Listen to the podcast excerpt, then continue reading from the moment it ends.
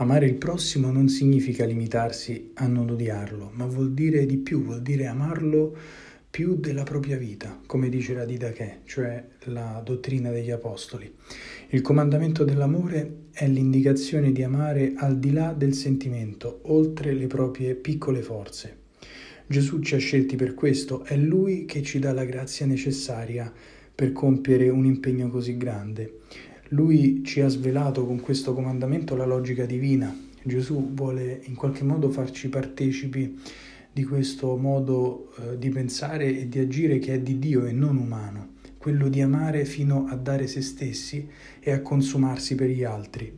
E lo fa nella speranza che anche noi facciamo così, che anche noi ci consumiamo di amore per gli altri, perché questa è la via della vera felicità.